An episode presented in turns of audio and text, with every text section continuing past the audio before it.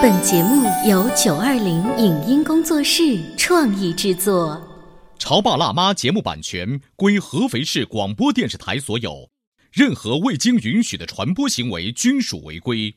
欢迎与九二零影音工作室沟通合作事宜，电话零五五幺六三五零九三五六。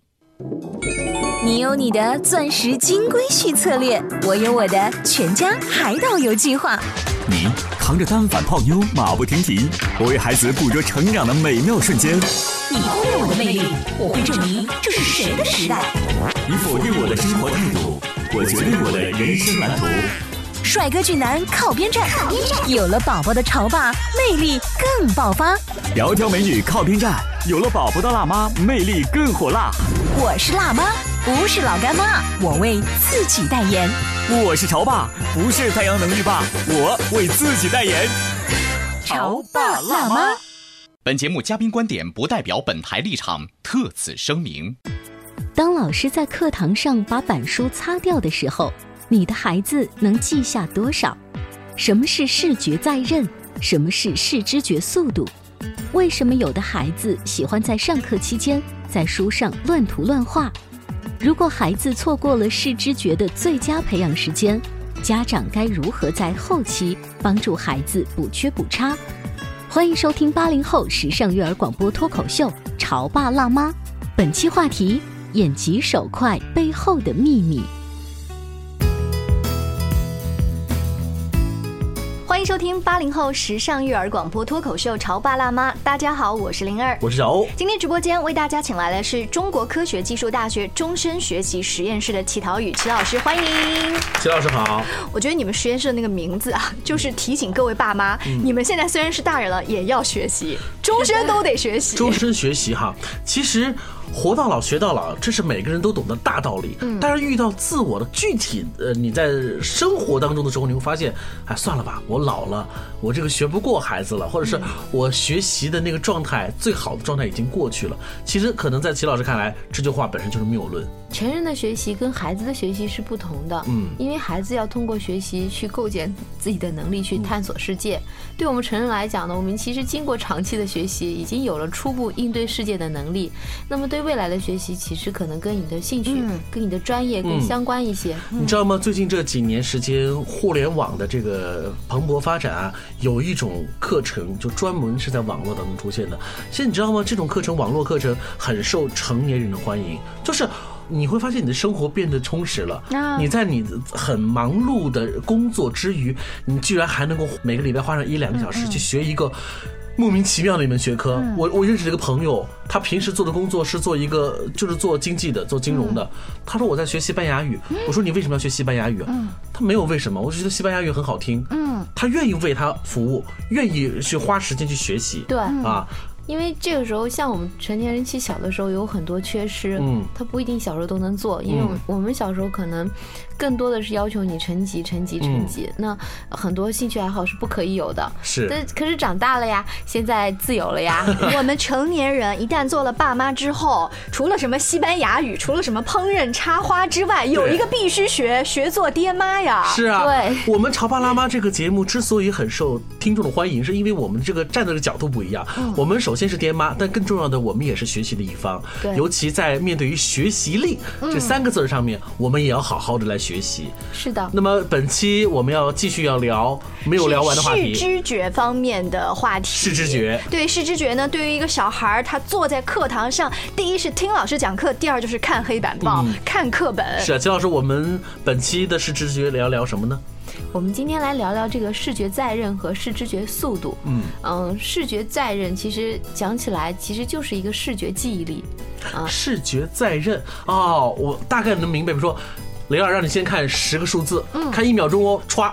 撤走了，你还能记得起来刚才那十个数字怎么感觉像最强大脑的某一个瞬间？是这个意思吧？是的，是的。哦，这这对成人来说都很难哦。嗯，对，因为因为孩子其实是有一个视觉载人能力，他必须得通过这种记忆把这些东西再反复出来。嗯，呃，举个很简单的例子，老师上课讲过了这个字，你回到家里写作业，你得认识这个字。嗯，那我们学英语的时候，单词是在课堂上老师写一遍。给你读一遍，回到家里有可能爸妈都不懂英语，那怎么办？你必须自己能够识别再认。现在孩子好处可能有了一个点读机啊，点读笔，他可以点一点。那我们小时候就必须有这个能力，否则回到家里，所以我们经常在那个英语书上，你没有写过什么 open nice to meet you，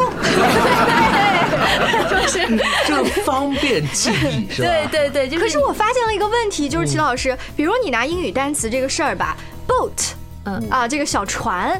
在黑板上我认识了 b o i t，然后呢，在课本上我也认识了，但是老师说你把它默写下来 b o i t，我就不会写了。这是也是这个不是叫视觉记忆力吗？这其实更体现的是你的知觉转换能力，是我们下面去讲的一些能力。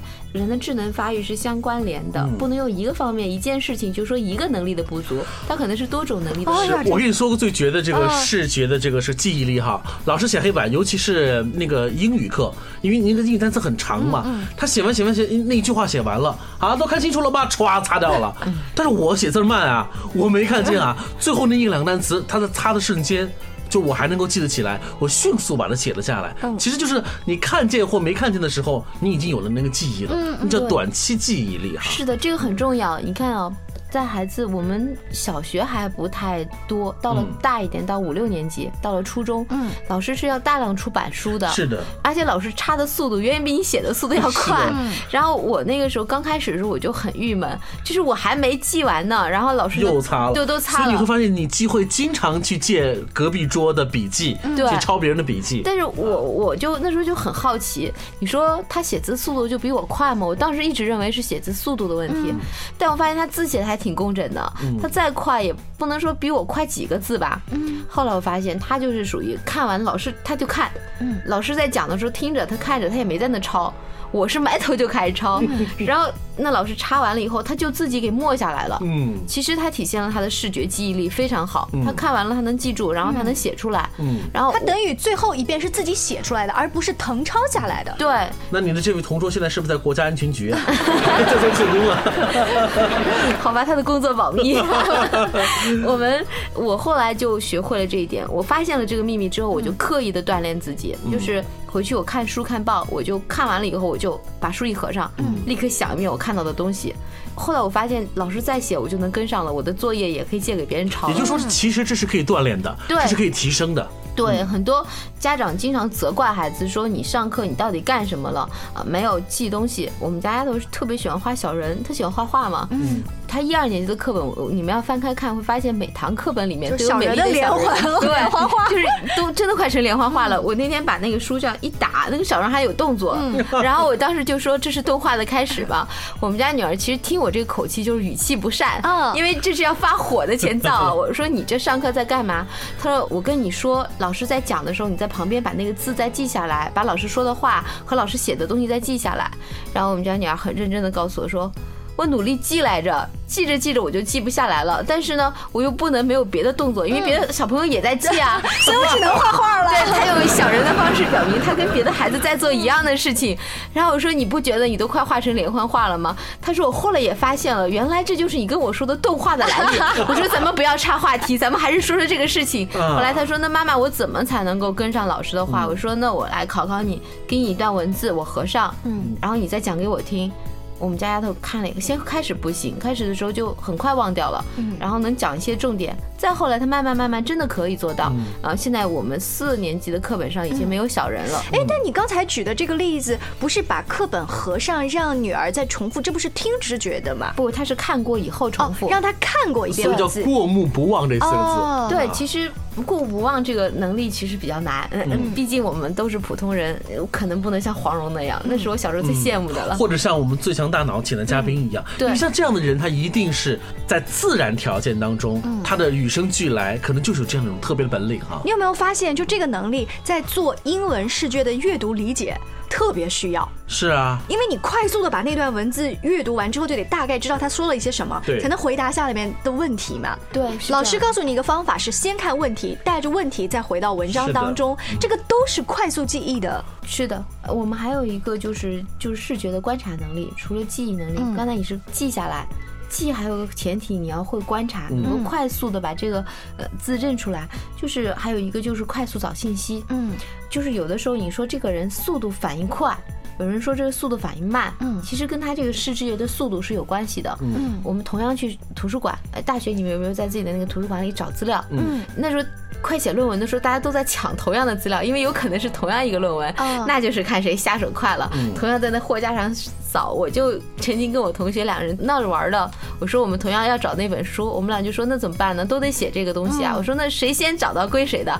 我知道都在那个货架检索完了嘛，从电脑里检索都在那个架子上，然后我们两个就一个在左边，一个在右边，然后咔咔两边对着去找，结果我的速度快了一点，然后那个家伙他就得。等一个礼拜，我弄完了以后再去弄。其实这就是一个视觉的速度，快速检索信息的一个能力，包括他的反应能力。对，你这个工作以后也需要的。你们工作的时候有没有注意过？就是视觉检索能力强的，你这个员工啊，老师家老板一定会比较喜欢，嗯，因为他能快速找到重点。嗯，这个能力你们应该有过，小欧你一定有过。你回想一下，你当年啊，就是背书，有的时候你要把那个字放在那要提醒。眼睛得快，有时候书卡在那里，有没有过？就是你背瞄一眼之后，立马抓了几个重点词，后面就能背下来了。对对对，当然了，我就干这个事情的。像我们这种成绩中不溜的，一定会把 keywords 写满整个课桌，然后你你就看这个课桌，就盯着它就行了。哎，我想起来，我曾经到科技馆里面带着孩子去玩的时候，在人体那一栏哦当中，那层楼当中，他本来告诉你说人的眼睛是干嘛的，人的肠胃是干嘛，但是有一个游戏去吸引我的注意。是一个杆子吊在那个上面的吸铁石上，当它快速掉下来的时候呢，我们的爸爸妈妈或者宝宝就在底下抓那个杆子，你会看到反应快的人，他抓那个杆子速度当然快，所以显示出来的数值应该是比较低的。对，这个游戏经常玩就视知觉的这个速度，嗯有一种玩法就是尺子。嗯，然后让他掉，让孩子看，这时候也体现了知觉反应，他大脑的这个灵，除了这个，还有这个手指的这个反应速度。但是首先他得看得清楚，嗯，快掉了，手一松。对，有的人视知觉速度快的话，一掉的时候立刻大脑就起反应去抓，同时就去抓。有的反应慢的，曾经就有一个孩子，他很有意思，但他每次都能抓到，是因为他手比较胖。还有一个咱们小时候玩过的，就是打手掌心嘛，你的手放我的手上，我翻过来打你的手，这也是练反应的。对，也是练视觉速度。所以速度在什么地方对孩子影响很大呢？你们小时候做那个英语阅读，嗯，做阅读理解的时候，嗯，视觉反应速度快的孩子，他这个。他写的这个，其实这就是拼脑力和速度，看一眼、扫一眼单词，在大脑里快速反应，这个非常重要。当然，这跟你单词的熟练程度有关系。但是，其实首先考你的就是视知觉的阅读速度。你知道，越往后他的阅读量越大。现在小孩子可能就一篇阅读。嗯，你看我们那个时候高考前那是七八篇的阅读，太可怕了。到了再往上读的时候，阅读就更多了。那时候你的这个视觉能力，这种视觉认识的这个速度能力就会变得特别重要。嗯，这其实。我们讲叫考他的注意力，眼到手到心到，注意力、观察力、想象力、记忆力、思维能力，嗯，都以这个为前提的。所以视觉注意在这个速度能力是非常重要的。嗯，所以说本周你看齐老师给我们带来的这个视知觉的这个介绍啊，你会发现越来越难了，嗯，越来越复杂了，它更加说明越来越需要家长和孩子共同去完成了。我们稍微休息一会儿，广告之后继续回来聊。您正在收听到的是故事广播《潮爸辣妈》。潮爸辣妈播出时间：FM 九八点八，合肥故事广播，周一至周五每天十四点首播，二十一点重播。网络收听，请下载荔枝 FM、蜻蜓 FM、阿基米德、喜马拉雅、中国广播以及苹果 Podcasts，搜索“潮爸辣妈”订阅收听。微信公众号请搜索。潮爸辣妈俱乐部参与节目互动哦！潮爸到，辣妈到，准爸到，育儿专家请。中国内地首档八零后时尚育儿广播脱口秀，陪你一起吐槽养育熊孩子的酸甜苦辣，陪你一起追忆自己曾经的小世界。潮爸辣妈。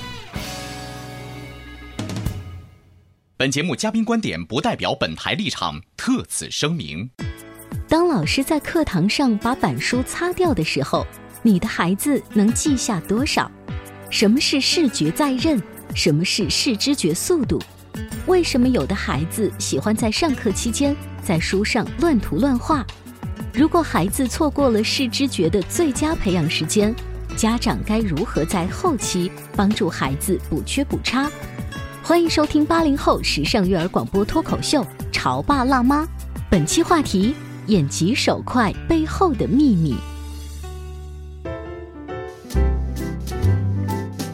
稍微休息一下，欢迎回来。在今天直播间，小欧跟灵儿为大家请来了齐涛宇老师，我们一起聊一聊学习力的话题。今天聚焦在视知觉。是的，视知觉，我们今天讲两个非常重要的哈，一个是视觉的这个记忆力哈，另外一个呢就是这个搜索这个能力哈。对，哎，你会发现这两个就很难了，就不太适用于小小孩的这个训练，倒是可以让家长帮助孩子一起来完成。对，其实我们知道孩子的学习关键期是从三到六岁就开始了，嗯，很多孩子的能力养成，包括一些习惯养成，在那个时期就在形成。所以我们现在有时候在幼儿园里去做这样的能力训练的课程，但是很多孩子会错过呀，他并不了解，那可能就已经长大了，直接上到小学了。上小学家长的办法是什么呢？就是我们叫头痛医头，脚痛医脚。数学不好，我可以硬塞数学，题海战术。对，其实这有锻炼作用，因为他那种类型的不好，他拼命做自然是一样的训练。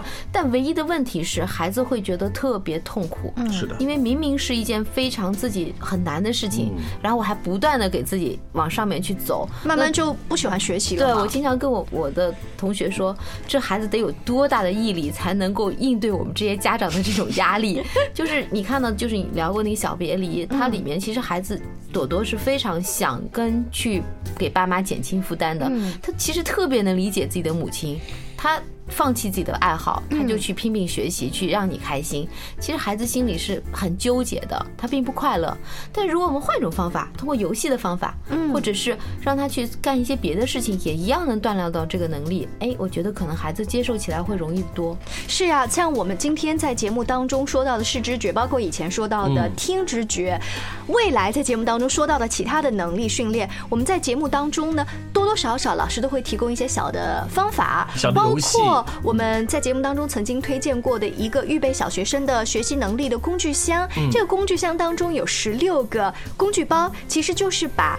科学把学习习惯、把知识本身融在了那些小游戏当中。这个当中呢，有爸爸妈妈看的书，有小朋友看的书，有那个玩具本身，还有一些碟片的东西。那么孩子就觉得我不是在学习，我是在跟你玩玩具而已。对，其实到了七八岁的孩子，我们仍然希望他是让在玩的过程中去体验这个世界。孩子是通过游戏来感受世界的，他不可能说一开始通过知识。呃，我们一直说学习教育的目的是让他的学习容器变大，能力变强。嗯，就像我们的水杯一样，一个小水杯只能装这么多水，如果是大水缸呢？嗯，我们更多的希望孩子是个大水缸。是的，知识可以随便的往里面增加。所以说，教育本身就是让孩子们学习一种。叫做学习的能力。哎，但我觉得很多学习的这个东西，一旦等到孩子上了小学，套以考试和作业这两个字儿的时候，同样的题目会变得不好玩儿。我举个例子，在这个工具箱当中有一道题目是说一个四正四方的。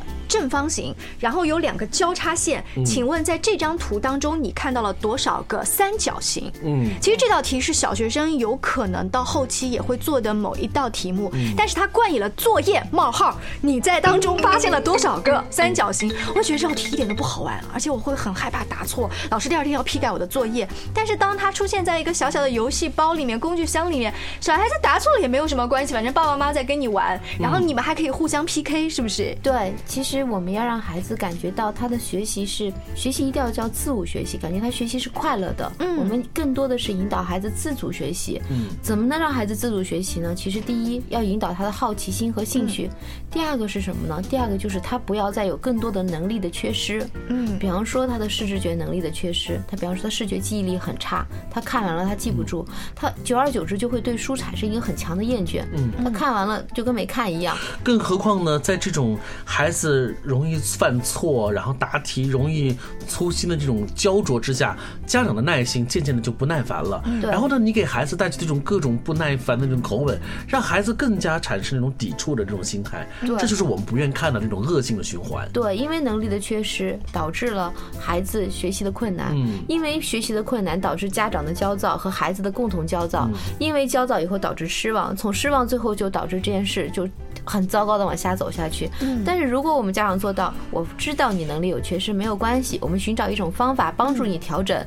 那么能力上去了以后，孩子发现学习没那么难啊，他轻松跨越的时候，对于轻松跨越事情，对我们成人来说，我也无所谓。回到我们当时把齐老师请到直播间来，在聊第一次学习力的时候，我记得齐老师分析了学习力的几大块之后啊，第一个讲的是情绪。嗯，其实你刚才说到了，我看你这个不高兴，我看你不爽，然后我觉得你是你太笨了，学习不认真或怎么样，是因为我已经带着情绪了。对，然后我因为有情绪，我不能客观的去判断你今天这道题目做的不好的本身后面是有哪方面的欠缺。对，你知道吗？呃，讲到这里，我就特别回想起曾经有一个特别傲娇的一个学霸说说的话，他说，在我眼里头，那个数学题就是。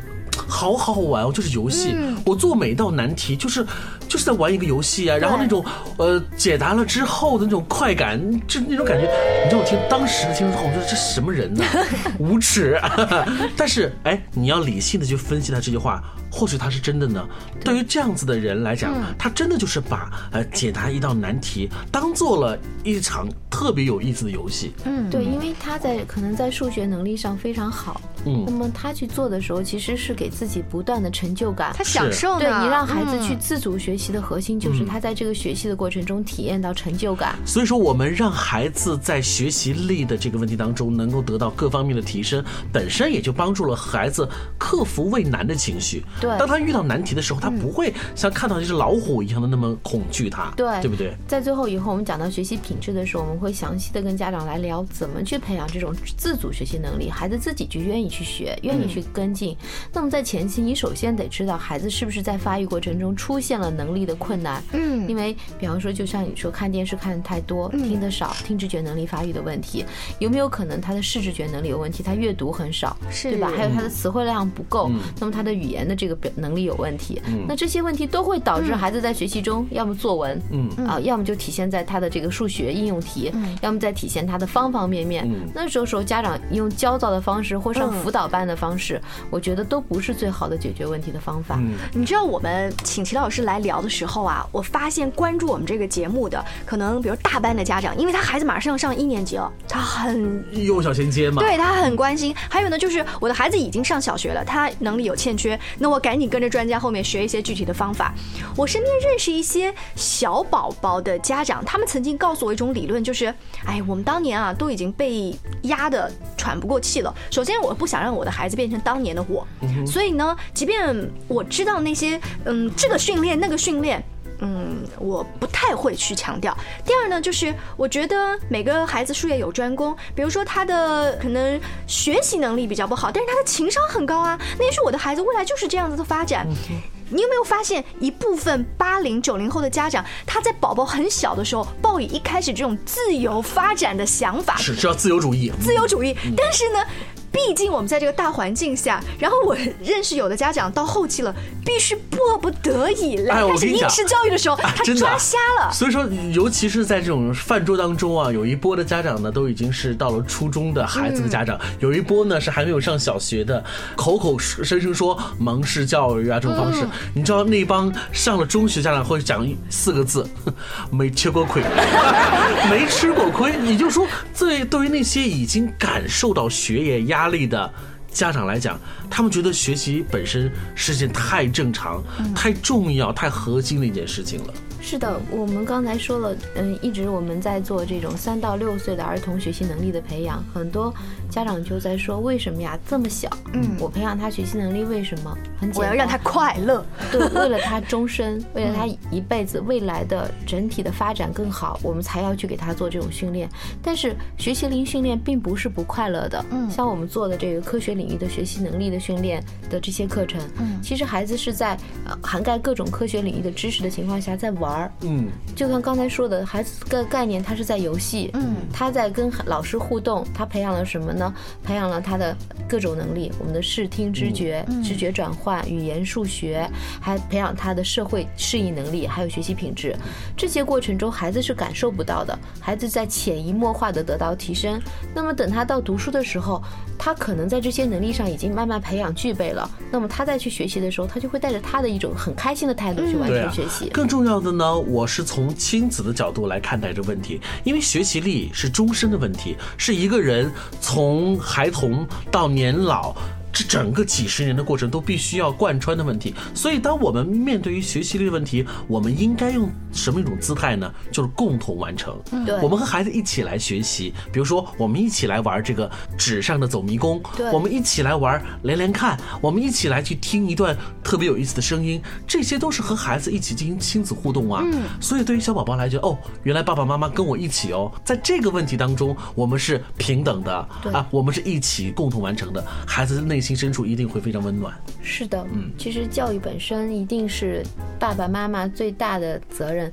我那天看了一首那首诗特别逗，就是我在那个小别离里听到的，纪伯伦有一首诗：“孩子原本不是你的孩子。”哦，这首诗特别逗，是我在我生宝宝的时候，我爸爸突然间我回家了嘛，嗯，我爸跟我说：“女儿，我要跟你说，你的孩子其实不是你的。”我吓坏了，我说这有一个大案啊！然后我说：“你你你在医院里，我们报错了。”嗯，然后我爸爸说。不是这个意思。嗯，我妈妈后来就跟我说，你爸爸在家吧，上网去搜，正好搜到纪伯伦的这首诗，他就发现他当年对我的教育的时候就没有关注我的独特性，嗯，没有关注到我教育的差异性，而且能对我更多的是填鸭式教育。其实这个会给我带来我我其实有能力的缺失，我爸并不知道。比方说我空间制约能力很差，我爸的方式就是很简单，题海战术啊，你给我练啊，练到你快分为止。这个时候，我爸爸后来通过我的教育，他就说：“我觉得其实我让你很不快乐。”然后他就想把这首诗告诉我，让我来尊重我的女儿。后来我说：“你当年这样对我的时候，你为什么不看看这首诗呢？” 当年不给生二胎啊！你看，就是因为有纪伯伦这首诗，就是因为有我们这样子的节目，不断的在我们的耳边，在我们的眼前，用一些不同的声音来刺激你，告诉你哦，做家长原来有不一样的方法。是的。本期呃，我们聊的是学习力的这个视知觉，我们聊完了。那也欢迎齐老师在下周三的时候做客我们直播间，跟我们聊聊学习力的另外一个方面，是知觉转换，另为一个特别高大上的神奇话题哦。好，下周三见哦，拜拜。以上节目由九二零影音工作室创意制作，感谢您的收听。